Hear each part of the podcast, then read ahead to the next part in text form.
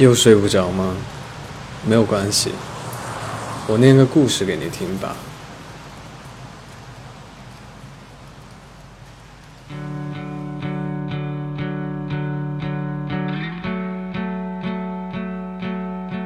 我落魄到最穷的时候，交完房租和排练室的钱，身上就已经一分钱都没有了。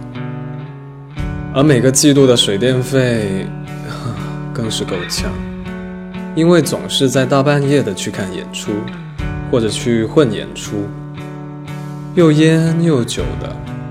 我从宿舍里面搬出来，我猜我的室友们也一定松了一口气。不过，这样一来，本来就不多的生活费，又要分出一部分给房租。干点别的活挣到的钱，也就只够买一瓶好酒，两包好烟。手头本来就只有的一点积蓄，很快就没有了。以前总有人说，摇滚青年现在抽中南海的，通通都是装逼。从某种程度上，我还挺赞成这个说法的。我觉得这种烟有一股臭脚丫的味道，真不知道当初是怎么忍着的。可是，大部分的时候，我连中南海都抽不起，而是跟其他的穷鬼一起抽庐山。现在我已经想不起庐山是什么味道了。但我记得那个烟烧起来特别的狠，熏得我一整个冬天的食指和中指都是黄黄的。在冬天的深夜，我喝完酒回到出租屋，屋里空空的，胃里空空的，钱包也一样空空的。我觉得自己好像变成了一个滑稽版的卖火柴的小女孩。蹲在地板上，指望着哪怕能有一碗泡面。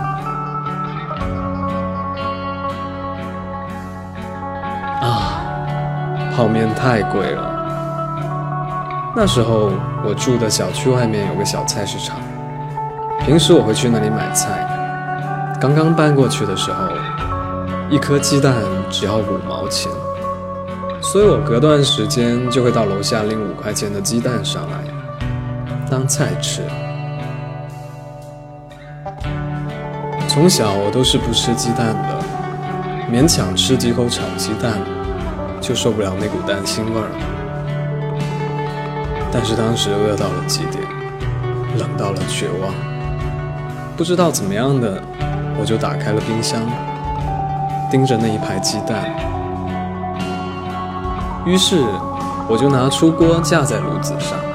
开大火，上一点油，先摇匀，然后在锅沿磕开蛋壳，双手微微一用力，蛋就滑进了锅里，发出刺啦的一声。在饥饿的耳朵里，比绸子撕开的声音还让人感动。它底下的蛋白很快就会凝固，不停地冒着泡泡。靠近了听。会有噼噼啪啪的声音，锅里少少的油也不能浪费，要把锅子提起来，然后都晃到煎蛋的那个位置去，顺便用筷子沾两粒盐，点在蛋黄里面去腥。等到底面煎得像被烟熏的颜色一样，就可以用筷子夹起来一边翻面了。用颠锅翻面恐怕不行。稍微有一点大的撞击，蛋黄就会流出来，那样就做不了溏心了。但翻了面，马上转小火，只要一会儿，下面的蛋白就会微微凝固，就可以关火，然后再用余温热一会儿，哗一下扣进碗里，锅里不留一滴油，肚子也饿得刚刚好，蛋在碗里还丝丝的冒着热气。蛋黄的位置圆鼓鼓的，面上是嫩嫩的白，往上倒一小坨蚝油，一点生抽或者蒸鱼酱油。吃的时候用筷子在蛋黄上一搓，里面浓浓的糖心。就涌了出来，跟深咖色的生抽混在一起，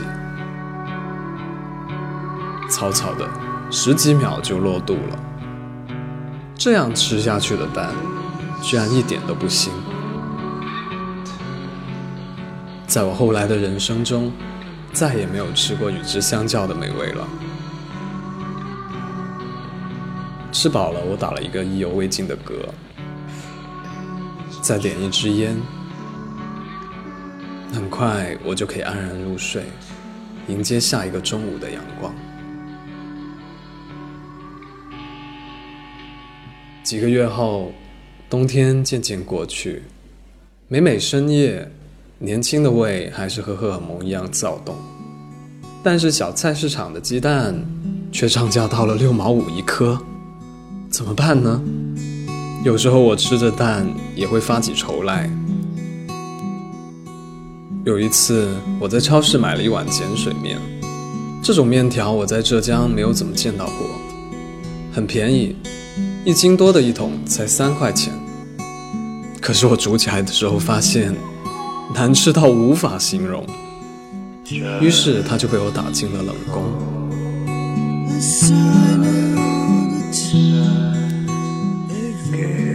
在某个没有钱又没有蛋的深夜，饿到失去了理智的我，想起来了这一桶碱水面。它颜色黄黄的，比其他的面粗，煮出来也更硬一些。我尝试催眠告诉自己，这是一桶意面。你现在要煮一锅高大上的意面煮面的时候，加一点点盐，面煮开过冷，沥干放到旁边，然后再起锅，一点点的油，一大勺老干妈，大火炒到滋滋作响，就把面一股脑扣进去，猛翻两下，盐也不要，再撒一点生抽，一点点黄酒，一抓葱花，再颠几把。就可以出锅了。吃面的时候烧水，冲杯黑咖或者茶，然后照例一支烟。在这个寒冷饥饿的夜晚，我想，这就是美好生活的极致了。虽然这么吃的后果，往往是下半夜也睡不着，第二天醒来什么都吃不下，直到烧得像白灼肚。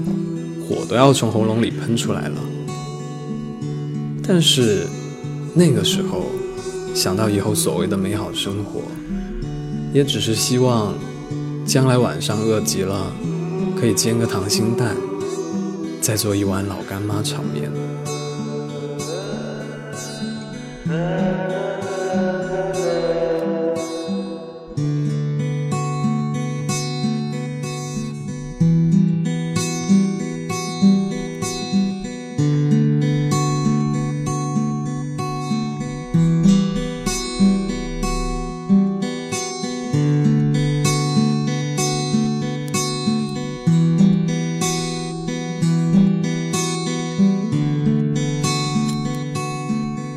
我是吉祥君，下一个故事依旧在 Storybook FM，晚安。